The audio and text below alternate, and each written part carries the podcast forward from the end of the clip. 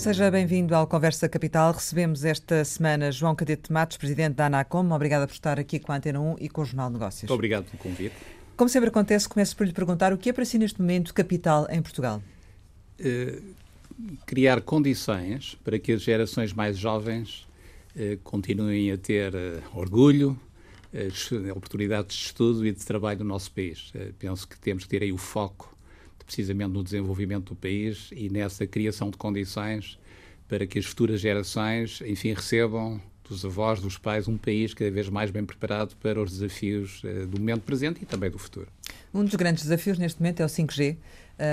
Já há poucos dias foi conhecida a Estratégia Nacional e o Regulamento de Leilões para a Atribuição das Licenças. Isto depois de várias críticas aos atrasos no processo e à implementação deste 5G. Pergunto-lhe se, considerando que nos próximos 30 dias as operadoras vão ter de olhar para o documento e pronunciar sobre ele, porque está em consulta pública, se efetivamente aquele calendário que está publicado e a previsão que está feita, se é possível de cumprir, porque à partida não parece execuível, não é? O calendário é possível e acresce que, relativamente ao regulamento sobre o qual os operadores têm que se pronunciar agora durante os próximos 30 dias, ele tem em consideração um conjunto de princípios que já tinham sido objeto de uma consulta pública também no ano passado. E, portanto, os operadores já conhecem as linhas mestras daquilo que é o objetivo subjacente ao leilão para a atribuição das frequências relevantes para o 5G e, portanto, enfim, consideramos que tudo vai decorrer na normalidade, quer os operadores, quer todos os interessados, e eu apelo aqui a que todos os que nos estejam a ouvir, sejam empresas, sejam particulares, sejam as câmaras municipais, se pronunciem nesta consulta, porque ela é uma consulta pública aberta a todos os interessados. Os operadores não conheciam, por exemplo, os valores, não eram conhecidos números de prazos, de calendário, de preços? É verdade, os operadores não conheciam, porque agora é que foi publicado o projeto de regulamento, mas mesmo aí não há propriamente uma grande novidade. Enfim, se houver novidade, eu penso que seja uma novidade positiva, porque os preços que a ANACOM fixou como os preços de reserva, portanto, os preços da licitação no leilão, são preços que estão alinhados com a média dos leilões que houve na Europa nos últimos 2 anos. Portanto, nas duas faixas que são relevantes para o 5G, o preço do leilão é a média dos preços dos leilões que houve nos outros países europeus nos últimos 2 anos. E, portanto, não é propriamente uma novidade. Quem já tivesse feito essa média, havia muitos operadores que já o tinham feito, enfim, antecipariam aquilo que era possível ser uma variável de partida. Mas ainda assim, a consulta pública vai trazer novidades, certamente, ou pelo menos vai trazer sugestões que a ANACOM pretende ou não reverter para o regulamento. A nossa prática é sempre essa, é ouvir com atenção todos os contributos. Mas quanto tempo é que vai demorar a fazer esse trabalho? Este trabalho está previsto, como bem referiu, que a consulta que já se iniciou, porque o regulamento já foi publicado esta semana, decorra, portanto, durante as próximas semanas. Portanto, até final de março, devemos de receber as respostas à consulta e depois teremos, enfim, poucas semanas para fazer um trabalho intensivo na ANACOM, que é analisar todos os contributos e iniciar o regulamento em abril. 4 semanas? O que é que são poucas semanas? Poucas semanas será, uma vez que nós temos o objetivo de iniciar o leilão em abril, significa que teremos, enfim, menos de um mês, vamos dizer assim, para fazer a análise desses contributos e para tomar as decisões. Portanto, não é execuível? É completamente execuível, enfim, dá muito trabalho. A equipa da ANACOM, para publicar também o projeto de regulamento, trabalhou muitos dias, também trabalhou, devo dizê-lo, e estou muito grato por isso, a todos os colaboradores da ANACOM, fins de semana, muitas noites, porque os objetivos são ambiciosos, mas queremos cumprir o calendário e, portanto, em abril queremos que o leilão tenha início, queremos que termine, desejavelmente, até final de junho. Enfim, o prazo do leilão vai depender do número de rondas, portanto, das licitações que houver, mas, enfim, se tudo correr como previsto, maio, junho, teremos o leilão concluído e, portanto, teremos em condições de atribuir as frequências para que os operadores, a partir do segundo semestre, comecem a utilizar essas licenças. Mas em que pontos é que a ANACOM está disposta a ceder no regulamento, por exemplo, na cobertura, às obrigações, que os operadores já têm dito que será muito difícil cumprir os prazos. A ANACOM está disposta a ceder? Aqui, quando fala em ceder, temos que saber o que é que isso significa, porque, como bem sabemos, nesse ponto concreto das coberturas existem interesses divergentes, isto é, ainda esta semana tornei a receber cartas de juntas de freguesia do país que não têm, por exemplo, cobertura por voz. Esta semana recebi de uma freguesia da Serra da Estrela essa queixa. E, portanto, isso é frequente, do Alentejo, Trás-os-Montes, das ilhas, receber queixas dessa natureza e, portanto, estas populações que hoje não têm voz, não têm 2G, não têm 3G, não têm dados, não têm internet, enfim, quando se lhes fala em 5G, e era isso que o presidente desta junta de freguesia nos escrevia, era dizer, bom, estão a falar em 5G, mas eu ainda não tenho sequer na sede da junta de freguesia comunicações por telemóvel, por voz, e, portanto, isto para dizer que, obviamente que estas populações não têm esse serviço porque os operadores não consideraram rentável fazer o investimento. O interesse das populações, das empresas, das autarquias é o oposto. E, portanto, a nossa expectativa é, nesta consulta, receber precisamente contributos, quer num sentido, quer noutro. Bom, temos que as analisar, temos que as ponderar e depois tomar uma decisão. Quero sublinhar também um ponto que é importante.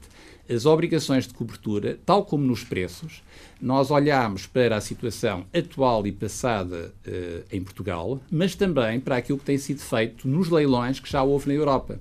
E, portanto, os nossos objetivos são perfeitamente harmonizados e convergentes com esses objetivos na Europa e também, porque, entretanto, o Governo publicou as metas que entendeu definir para o 5G em Portugal e para a cobertura de comunicações em Portugal, e há também uma grande convergência entre aquilo que são as obrigações que estão no regulamento e aquilo que são as metas do Governo. Eu não mencionei, mas o Governo também na consulta se vai poder pronunciar formalmente relativamente aos objetivos que o Governo entender e, portanto, todos estes dados serão incorporados na decisão final. Voltando ainda à questão dos prazos, relativamente à libertação da faixa dos 700 MHz, que já começou com o emissor de Sines, está a correr bem? Nesse aspecto também acha que vai conseguir cumprir o que está planeado ou não? São objetivos exigentes esta migração que estamos a fazer da televisão digital terrestre para libertar a faixa da TDT para o 5G. Esse processo tinha tido um piloto em Odivelas no dia 27 de novembro, correu bastante bem e permitiu-nos verificar o sucesso de duas ações que são fundamentais. Uma que é o apoio que estamos a dar à população, informando-a previamente do que é que vai acontecer. Portanto, todos os portugueses vão receber nas suas casas uma carta e um folheto explicativo desta mudança, dizendo que a operação é simples, no dia em que ficarem com o televisor a negro têm que pegar no comando e sintonizar as novas frequências, enfim, as televisões, as rádios, os jornais regionais têm-nos ajudado muito nesta informação. Além disto, no dia em que as pessoas ficarem com o televisor a negro, se não conseguirem sintonizar os canais facilmente, podem ligar para o número gratuito que a ANACOM criou, o 800-102-002, e vão ter do outro lado uma equipa coordenada pela ANACOM que vai ajudar na sintonia. Se a isto ainda não for suficiente, vamos ter 30 técnicos da ANACOM durante todo este período a correr o país e a ir à casa das pessoas, na base de um agendamento, ajudar à sintonia. Foi isto que está a acontecer neste momento no Algarve, portanto nós temos estas equipas nos emissores que estão a mudar no Algarve durante esta semana e a próxima, a ajudar as populações. O balanço é positivo, devo dizer que é muito exigente, porque vamos recebendo pedidos de ajuda e queremos recorrer a todos, mas todos os pedidos têm sido até o momento respondidos no próprio dia ou no dia seguinte e vai continuar a acontecer assim. Portanto, aquela meta traçada pela União Europeia de Portugal ter 2 cidades com 5G no final do ano vai ser cumprida? Acredito que sim, e até diria que sou mais otimista relativamente àquilo que espero que aconteça até ao final do ano. Isto é desejável que tenhamos 4, 5 operadores, vai depender do resultado do leilão, a terem a possibilidade de desenvolver soluções de 5G. Mas, enfim, neste momento temos 3 operadores móveis que têm frequências e que estão interessados no 5G. É possível que tenhamos um novo entrante também no mercado das telecomunicações em Portugal e temos também um operador grossista que já hoje tem licenças no 5G. E, portanto, pelo menos os 3 operadores móveis e este operador grossista, pelo menos estes 4 operadores, se cada um tiver a preocupação de responder ao objetivo fixado pelo Governo, que é ter uma cidade, duas cidades, sendo que uma cidade é no interior do país, eu diria que, até gostaria que os 4 operadores respondessem a este objetivo e talvez no final do ano tenhamos não 2, mas 8 cidades cobertas com 5G. É algo que é realista, depende de facto da vontade dos operadores, sendo que todos eles têm estado ao longo do último ano, com o apoio da ANACOM, a fazer testes, ensaios, pilotos do 5G. Portanto, estão criadas as condições para que este objetivo seja, de facto, alcançado. Falou, efetivamente, da possibilidade de termos mais do que os 3 operadores que estão em Portugal e no regulamento também há, efetivamente, benefícios que são dados aos novos operadores. É só por isso que eles vêm? É uma garantia para ter esse 4º operador, eventualmente, ou não? A situação em Portugal é, de facto, dispara da maioria dos países da Europa, em que tem 4 operadores móveis e não apenas 3 operadores móveis, como temos em Portugal. Nos leilões que se realizaram nos últimos 2 anos, os países que tinham 3 operadores móveis, esses leilões propiciaram a entrada de um 4º operador móvel, portanto, há essa experiência daquilo que aconteceu nos países da Europa. Mas também há uma intenção já, porque no caso de Portugal, a ANACOM considera que há justificação plena para querermos seguir um caminho análogo, que aliás, devo dizer que já tinha sido prosseguido e objetivo no leilão que houve para o 4G, o último leilão foi para o 4G, já esse objetivo estava presente, infelizmente, diria eu, não se verificou um 4º operador, só os 3 operadores que estão no mercado com licenças para utilização do espectro, mas portanto, queremos criar essas condições com o objetivo de melhorar a concorrência. Portanto, o que nós queremos é uma melhoria da concorrência em Portugal, porque achamos que isso é útil para o setor e é bastante benéfico para os utilizadores das comunicações. Mas é só nessas condições que esses novos operadores vêm para Portugal, que era a minha pergunta inicial? Estas condições são as condições que nós entendemos ajustadas, também, mais uma vez, com base na experiência de leilões anteriores, mas para criar... Não sei se não viriam, enfim, vão-se pronunciar também agora na consulta. Portanto, isso é apenas um testemunho de que achamos isso ajustado para que as frequências que estão disponíveis, este desconto é para as frequências que hoje estão disponíveis ainda para o 4G e, portanto, para as comunicações móveis, porque há 2 faixas específicas para o 5G, em que essa condição desse desconto não se aplica. O que acontece hoje é que várias das faixas do 2G, do 3G e do 4G estão ocupadas pelos 3 operadores móveis, portanto o espectro remanescente é de facto relativamente escasso e aquilo que entendemos foi criar 2 condições. Uma, dar prioridade aos novos entrantes e, portanto, se houver operadores que queiram entrar no mercado, têm prioridade, portanto, no leilão. E, além disso, dar esse desconto. É claro que isto são 2 condições que só por si não são suficientes, porque o ponto essencial para haver entrada de um novo operador ou de novos operadores no mercado português é esses operadores verem que há uma oportunidade de negócio. Portanto, e só há oportunidade de negócio se concluírem que têm a possibilidade de ter ofertas competitivas, porque ninguém vai investir comprando espectro se depois não tiver clientes. E só vai ter clientes se lhes oferecer algo que seja mais favorável. Não há um desequilíbrio relativamente a quem já está no mercado? Sendo que esses novos entrantes vão beneficiar também da rede que existe? Não há, porque os operadores que estão no mercado no passado já beneficiaram de condições equivalentes. Aliás, aqueles que estão desde o início das operações móveis, então esses beneficiaram de condições muito favoráveis.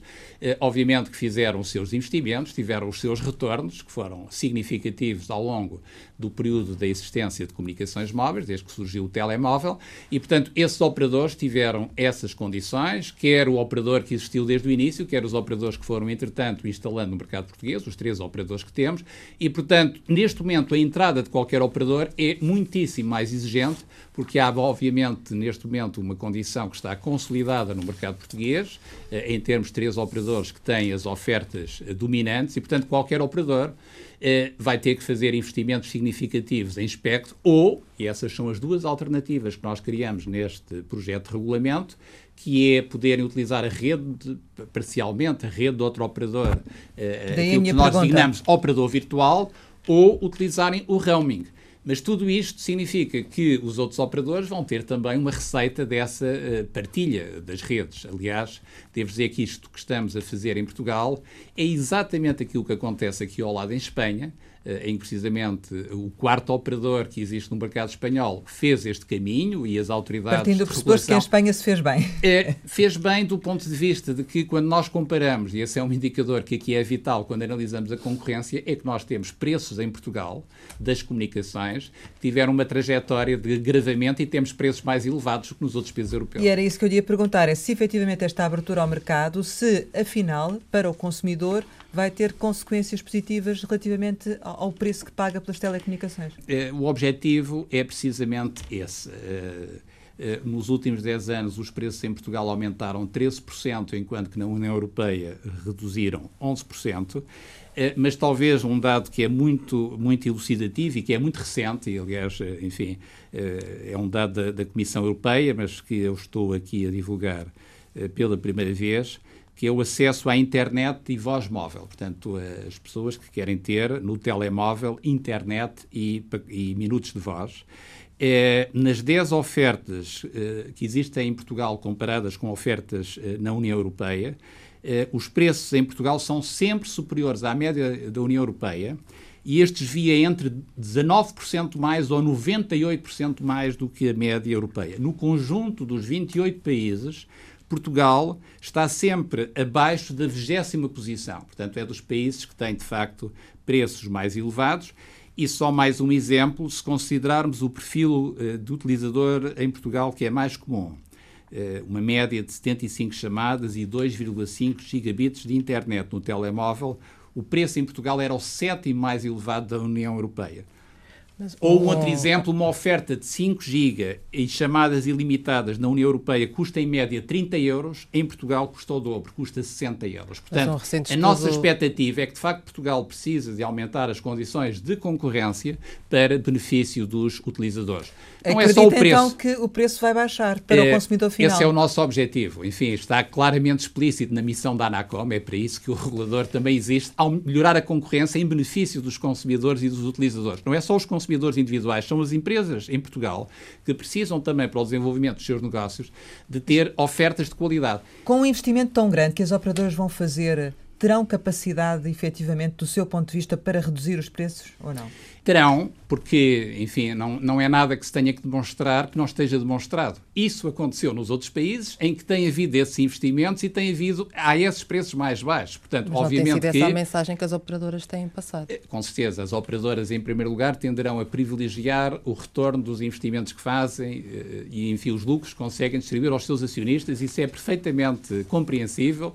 Nós queremos que as empresas sejam lucrativas, que distribuam resultados a quem investe nas empresas, aos seus acionistas. Agora, também queremos que esses resultados sejam compagináveis com aquilo que acontece noutros países europeus. Nós temos informações que nos apontam para que as empresas em Portugal têm sido muitíssimo mais lucrativas. Algumas pertencem a grupos internacionais, portanto, têm, de facto, tido um retorno bastante significativo, só que isso é com prejuízo para o país, quer para os consumidores, quer para as outras empresas, bom, e mesmo esse retorno que têm, que é elevado, como são empresas que pertencem a grupos estrangeiros, nem sequer é rendimento que fica em Portugal, é rendimento que é transferido para o estrangeiro. Portanto, há todas e boas razões para fazer em Portugal, e não é nada de novo, é aquilo que se tem feito em todos os países europeus, na sua esmagadora maioria, existem 4 operadores, existe competição, porque é aquilo que precisamos ter. Em Portugal, um português que queira ter apenas acesso à internet, por exemplo, na sua casa, ou que queira ter, de facto, esta oferta de telemóvel com internet, com grande capacidade, como eu acabei de dizer, em alguns casos paga o dobro do que se paga na média da União Europeia, ou nem sequer tem ofertas, ou melhor, se tiver oferta, vão-lhe dizer que para ter a internet vai ter que ter também um conjunto de serviços num pacote que é muito completo, mas em que paga para coisas que não utiliza. Paga para ver 200 ou 300 canais e, em média, os portugueses só veem 7 canais de televisão. Paga para ter 3.000 minutos de chamadas e, em média, só utilizarão muito menos do que isso. Portanto, há boas razões para fazer esta mudança. E, portanto, acha que vai conseguir alterar essa posição, permitindo a entrada no mercado de novos operadores? Essa é a estratégia de regulação, como eu disse, que todos os países seguem. Portanto, certo, nós estamos a ser inovadores, estamos apenas a aprender com as boas práticas, porque isso também nos diz a economia em todo lado. Isto é, a concorrência é a única forma, numa economia em que os preços não são regulados, portanto, a ANACOM não pode determinar nem as ofertas, nem os preços retalhistas. Portanto, a única forma que nós temos de intervir é, de facto, promovendo a concorrência. E a sua previsão é que sejam 1 ou 2, é isso? Enfim, é aquilo que tem acontecido na generalidade dos países, porque, enfim, como se trata de um leilão também para adquirir estas frequências, as empresas vão ter que concorrer entre elas, mas há países em que têm 5 operadores, portanto, isso não seria garantidamente mais um é quase mais certo. Um é desejável e é bom para os portugueses e é bom para o setor. Porque eu também tenho insistido muito, e esse ponto é importante, eu queria destacá-lo, porque os operadores referem por vezes essa questão do investimento e do retorno. Há algo que temos que mudar em Portugal do ponto de vista do paradigma do desenvolvimento do setor, e também aí aprendendo com o melhor que se tem feito na Europa. E chama-se partilha de investimentos, chama-se co-investimento, chama-se partilha das redes, quer passivas, quer ativas. Portugal deu bons exemplos em termos de partilha das condutas, de partilha dos postes, mas nós temos também que ser capazes de partilhar as antenas. É uma aberração, do meu ponto de vista, que haja pontos no país em que a cobertura da rede móvel é péssima, às vezes é inexistente, outras vezes tem muito má qualidade, e às vezes só está um operador. Está a falar da questão do roaming nacional, que também está no regulamento, estou a falar do facto de que em determinados sítios do país nós temos os 3 operadores com 3 antenas ao lado umas das outras e a cobertura naquele sítio é bom. Mas avançamos 1 ou 2 quilómetros daquele local e a população que ali vive ou a população que ali transita não tem já satisfação em termos de cobertura. Como é que este problema se resolve? Resolve-se através da partilha de infraestruturas e também aí o 5G abre esse caminho em todos os países do mundo. Há um consenso internacional que é preciso, de facto, haver partilha de investimento. Porquê? Porque isso é bom para quem investe, porque vai ter que investir cada um individualmente menos e o retorno vai ser muito maior. Mas isso vai mesmo acontecer?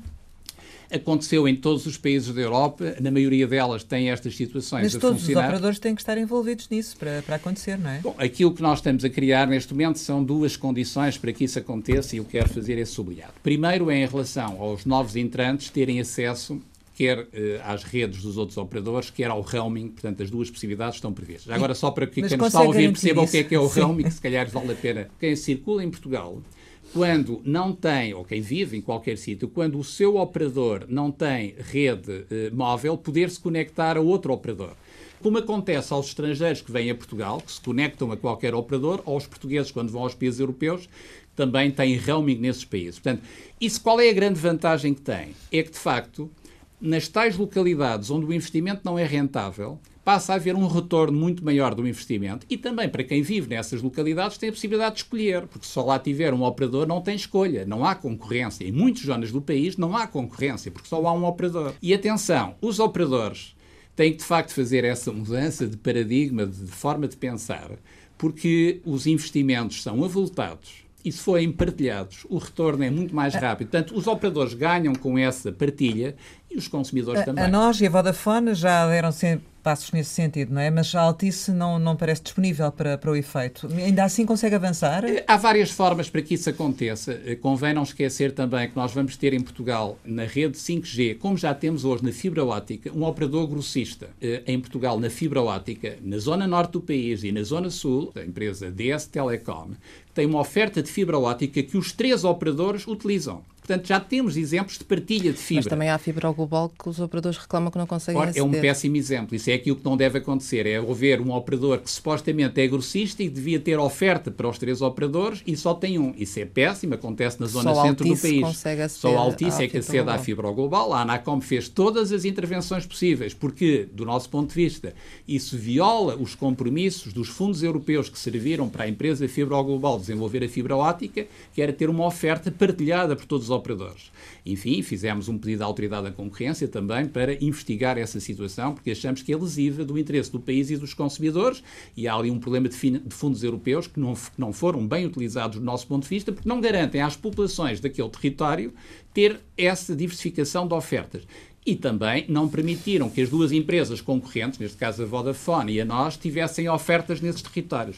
E, portanto, isso agora vai mudar. Aquilo que nós temos como interesse é que também no 5G, a empresa grossista, que está em Portugal, que tem licença para operar do 5G e que pretende ser um operador neutro, tenha uma oferta está que vai ser... Estou a falar da empresa Denser Portugal, uma empresa japonesa, do maior operador de telecomunicações do Japão, que investiu em Portugal e que se propõe também desenvolver a rede 5G em Portugal, porque é importante ter presente o seguinte: a rede 5G, para aquilo que se anuncia e que se pretende, que é ter uma grande velocidade e uma grande capacidade de transmissão de dados na internet, é essencial algo que se chama densificação, que é termos, de facto, uma cobertura muito densificada do país. Portanto, nós não podemos ter um automóvel de Lisboa a Porto na autoestrada com condução autónoma que, de quilómetro a quilómetro, o automóvel se despiste porque ficou sem comunicações. Portanto, tem que haver, de facto, uma comunicação permanente, assim como não podemos ter um cirurgião a fazer uma operação de Lisboa de um doente que está em Castelo Branco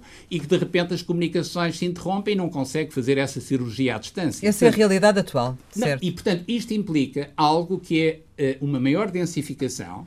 E, aliás, algo muito interessante que esta empresa Denser propôs e que nós queremos ver se de facto se desenvolve é melhorar esta densificação, nomeadamente a densificação indoor. Isto, nós em Lisboa temos uma muito má cobertura indoor. Há muitos sítios em que as pessoas dentro dos edifícios não têm cobertura da sua rede móvel e, portanto, isso pode ser melhorado através destas soluções tecnológicas e é isso que nós queremos, é que os utilizadores fiquem mais bem servidos.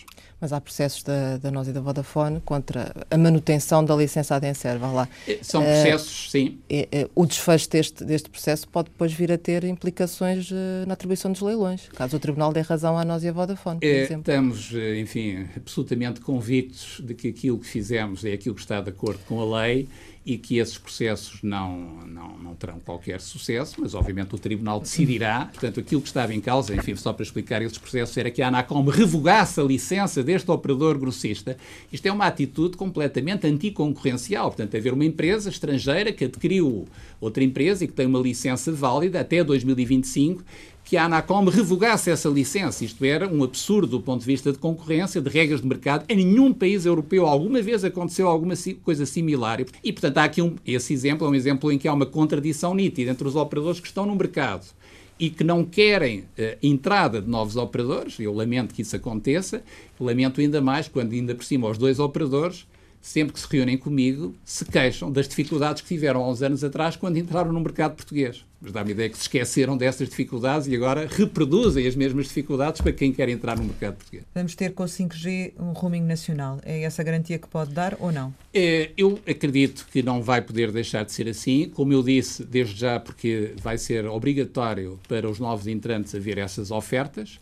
E, por outro lado, para que o investimento seja rentável tem que ser, de facto, criadas acordos entre as empresas. Portanto, o ponto é o seguinte: se as empresas entre si não acordarem fazer essa partilha, vão ter que triplicar os investimentos. Portanto, as três empresas que têm comunicações móveis para cumprir essas obrigações de cobertura podem decidir: não, nós não queremos fazer partilha das antenas, estas antenas são minhas, eu não as partilho com ninguém, não, o que é um absurdo até do ponto de vista de retorno. E nesse caso, o que é que acontece? E nesse caso, vão ter que investir. Portanto, vamos ter que ter, porque o nosso objetivo é que em 95% de todas as freguesias de baixa densidade, estamos a falar de todo o interior do país, estamos a falar de todos os Açores e toda a Madeira, vai ter que haver uma cobertura de 95% da população daqui a 5 anos.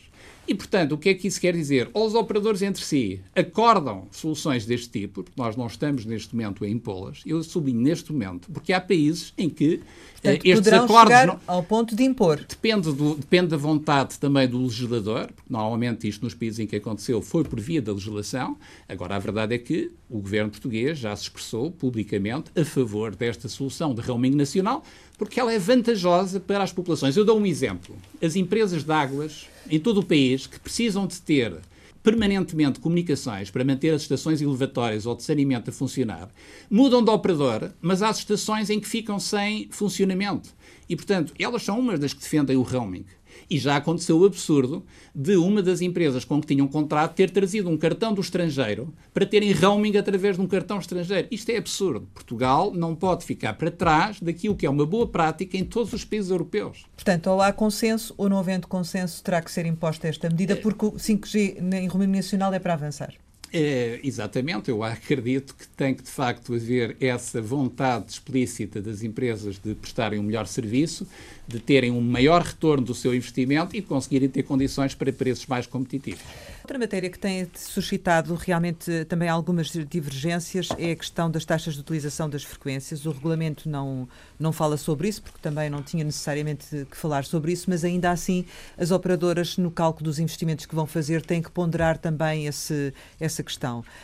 O Governo já deu a entender que poderá haver aqui alguma cedência relativamente aos valores.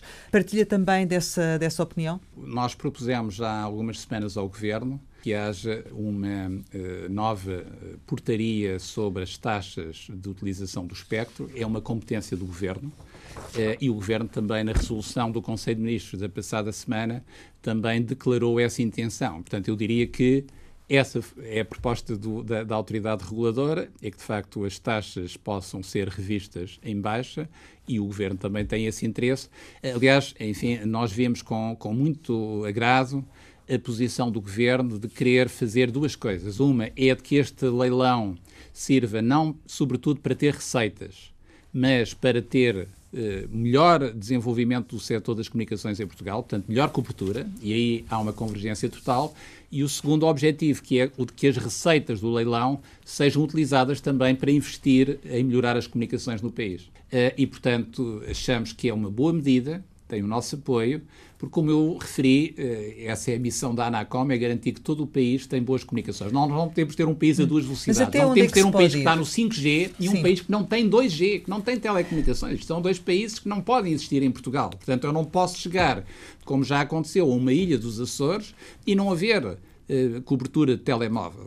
E, portanto, isto é uma mudança que é necessária e penso que há todas as condições para o fazer. Mas, do seu ponto de vista, até que ponto é que se pode realmente criar estes benefícios? Até que ponto é que as taxas realmente podem ter valores inferiores? Como eu referi, nós fizemos esse estudo, fizemos essa análise, fizemos já uma proposta ao Governo. O Governo agora está a ponderar a proposta que fez e ela vai ser submetida à consulta pública, que isso já está na decisão do Governo. Portanto, eu acredito que muito brevemente. Aquilo que nós propusemos foi que houvesse uma redução substancial em termos daquilo que é o nível global das taxas. Como é uma proposta que está a ser analisada pelo Governo, enfim, acho que devemos aguardar que o Governo, e é uma iniciativa do Governo, portanto não compete à ANACOM definir as taxas, devemos aguardar que o Governo revele qual é a sua vontade nessa matéria. A única coisa que neste momento há será mais ou menos, enfim, em termos de valor anual, traduz-se em várias dezenas de milhões de euros, portanto, ou seja, significa que é de facto algo substancial daquilo que seria a evolução das taxas que estão atualmente e daquilo que se propõe que sejam as taxas aplicadas daqui para o futuro. Mas, como eu referi, o Governo também, na decisão que tomou, fala do mesmo objetivo e, portanto, enfim, agora há que aguardar pelo documento que o Governo nos vai pedir para fazer a consulta pública, mas é uma decisão do Governo, portanto eu não quero imiscuir-me nas competências do Governo nessa matéria. Acha que essa proposta também é digamos que um ato de boa-fé, se é assim que lhe posso chamar, da sua parte relativamente às operadoras que têm muitas vezes publicamente, e até já houve uma operadora que pediu o seu afastamento do cargo? É uma forma de mostrar que está disponível para se relacionar de outra forma? A ANACOM e o Presidente do Conselho de Administração e o Conselho de Administração estão completamente empenhados em cumprir aquilo que é a missão da autoridade reguladora e que é um equilíbrio, que às vezes não é fácil, mas que é garantir que o setor se desenvolve. Mas como é que interpreta este ataque público das operadoras em comparação, por exemplo, até à postura de congéneres europeus? Enfim, eu penso que em Portugal, infelizmente, em alguns setores, e neste setor eu acho que isso acontece, que é uma pouca capacidade de entender, por um lado, que a concorrência é algo que está inscrito na lei portuguesa, desde 1975, portanto, desde a Revolução, que se aboliu em Portugal a lei do condicionamento industrial, portanto, a lei que defendia os monopólios. Portanto, mas, de facto, por vezes eu ouço atitudes anticoncorrência que vão contra a lei europeia, que também é a favor da concorrência. Portanto, de facto, muitas das decisões que tomamos são incompreensivelmente contestadas e, atenção, aí não é só a ANACOM que tem tomado essas decisões, a Autoridade da Concorrência tem vindo exatamente a sublinhar a mesma preocupação sobre os preços, ainda recentemente tomou medidas e iniciativas nessa matéria. Portanto, é para isso que o regulador serve, é para promover a concorrência, mas queremos promover a concorrência também de forma equilibrada, porque queremos que os investidores e as empresas invistam. E só há concorrência se houver retorno. Portanto, mesmo quando fixamos o objetivo de haver um quarto operador, ele só estará se tiver resultados, senão mas não vai investir. Não é? O lobby das telecomunicações é muito poderoso em Portugal? O lobby das telecomunicações é muito poderoso em Portugal e é muito poderoso em todos os países da Europa. Eu fiz uma declaração pública numa das minhas primeiras intervenções, quando iniciei funções em 2017, que foi o conselho ou o aviso que eu recebi das minhas contrapartes em toda a Europa, que foi dizer-me que eu ia para uma zona de guerra. Enfim, não sei se é uma zona de guerra, de facto é uma zona em que, de facto, vezes demais existe pouco equilíbrio nas declarações que são feitas, pouca responsabilidade também, porque eu acho que todos devemos ser responsáveis por aquilo que dizemos, todos devemos de respeitar e compreender o papel de cada um, não deve haver excessos. E, portanto, a ANACOM tem uma linha de conduta, que, aliás, como têm visto, é de não responder a esse tipo de afirmações que não têm sustentação e continuar a fazer o nosso trabalho de forma rigorosa, de forma competente e com objetivos. Sempre, enfim, eu reúno regularmente, quer por nossa iniciativa, quer por iniciativa das empresas do setor, sempre que é solicitado. Enfim, por vezes, quando as empresas, nas reuniões que têm, não ouvem aquilo que gostariam de ouvir, enfim, quando nos vêm defender que nós não promovemos a concorrência, que nós não reduçamos os preços e criamos condições para isso, enfim, se no dia a seguir vão para os jornais dizer que o Presidente do Conselho de Administração da ANACOM se devia demitir, enfim, não é por isso que no dia seguinte eu não vou continuar a fazer o mesmo trabalho, com o mesmo rigor, com a mesma competência, com a mesma dedicação, quer eu, quer todo o Conselho de Administração, quer toda a equipa da ANACOM. Uma das preocupações é também a segurança.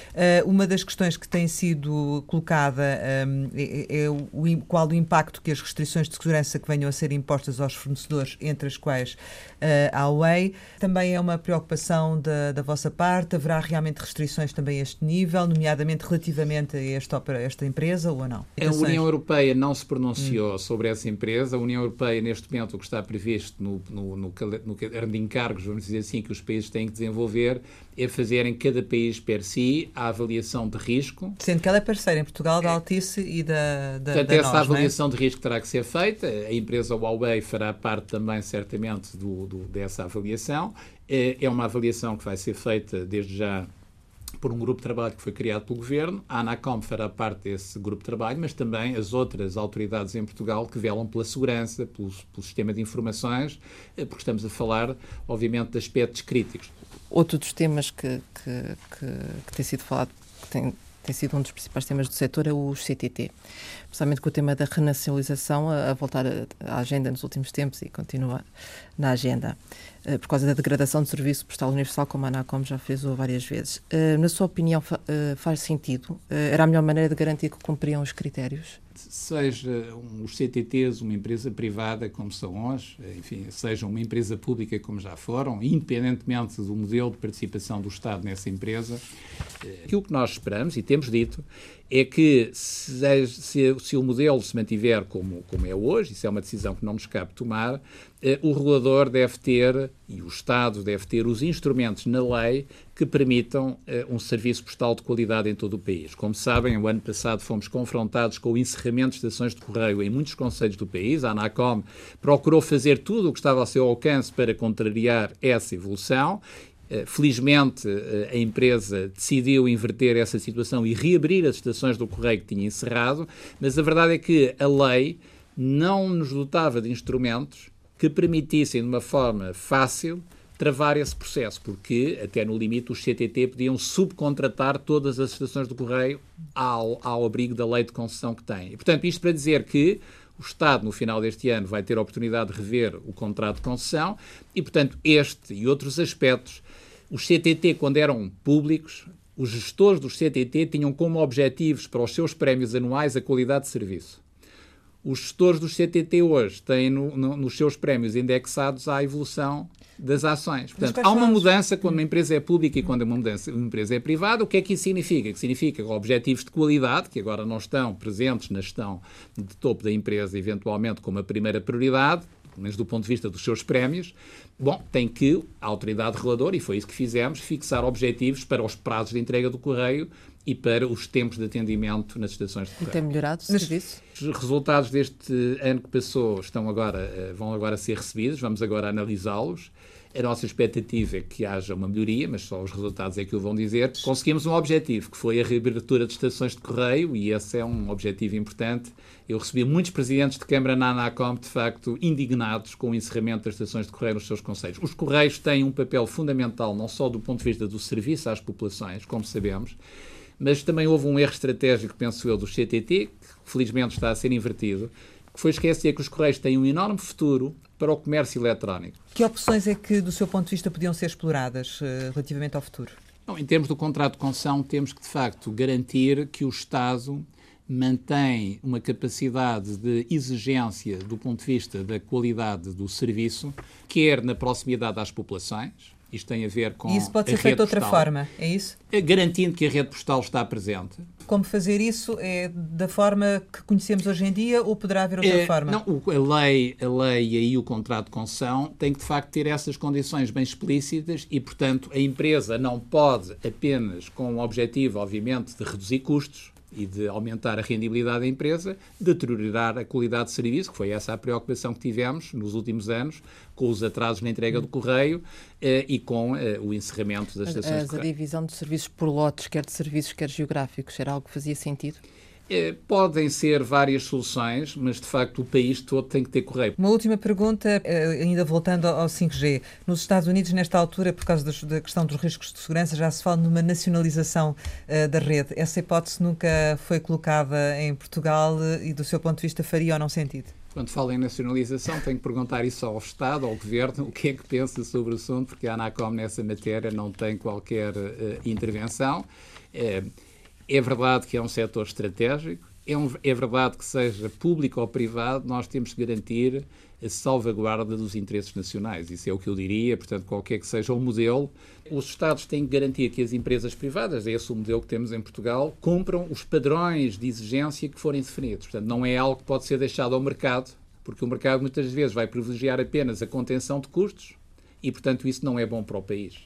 Temos de terminar como habitualmente costumamos lançar algumas palavras para uma resposta rápida. A primeira é Banco de Portugal. É uma instituição na qual trabalhei durante 35 anos, enfim, e que cumpre um papel importante no país. Conectividade? Conectividade é aquilo que hoje, enfim, invade as nossas vidas todos os dias. Carro elétrico? Os carros elétricos estão para ficar e fazem falta porque contribuem para preservar o meio ambiente. Eutanásia? Eutanásia é uma opção individual de cada pessoa. ANACOM? É a autoridade reguladora que procura com rigor e exigência cumprir a sua missão. Cadete Matos? Enfim, é um cidadão português que está aqui humildemente nestas funções a servir o país. É essa a razão porque eu aceitei o convite que me fizeram para estas funções. Fotografia? É uma paixão, gosto muito de fotografia. Quando tenho tempo, nos tempos livres, faço fotografia, gosto de ver fotografias. Família? A família é o centro da vida. Enfim, é uma coisa que penso que nos distingue a nós portugueses, que valorizamos muito a família. Eu valorizo imenso a família, a esposa, os pais, os filhos, são todos essenciais. Deus? Deus, depende de cada um, enfim, quem acredita como eu existe, quem não acredita, enfim, tem esse direito. Ambição? Faz parte das nossas vidas, mesmo aqueles que dizem que não têm ambição. Há alguma coisa sempre que querem ter, mas que não seja, queremos todos ser felizes, eu penso que isso é o mais importante. Portugal? Portugal é um exemplo de longevidade em termos de país, é um país em que nos temos que orgulhar, é um país aberto ao mundo, e é um país com muito futuro, não tenho dúvidas. João Cadete Matos, muito obrigada por ter estado aqui com a Antena 1. Foi um prazer, muito obrigado. Com o Jornal de Negócios. Muito obrigado. E pode ouvir este Conversa Capital e ver em www.rtp.pt com o presidente da ANACOM. O resto, Conversa Capital regressa para a semana, sempre neste dia, esta hora, e claro, contamos consigo.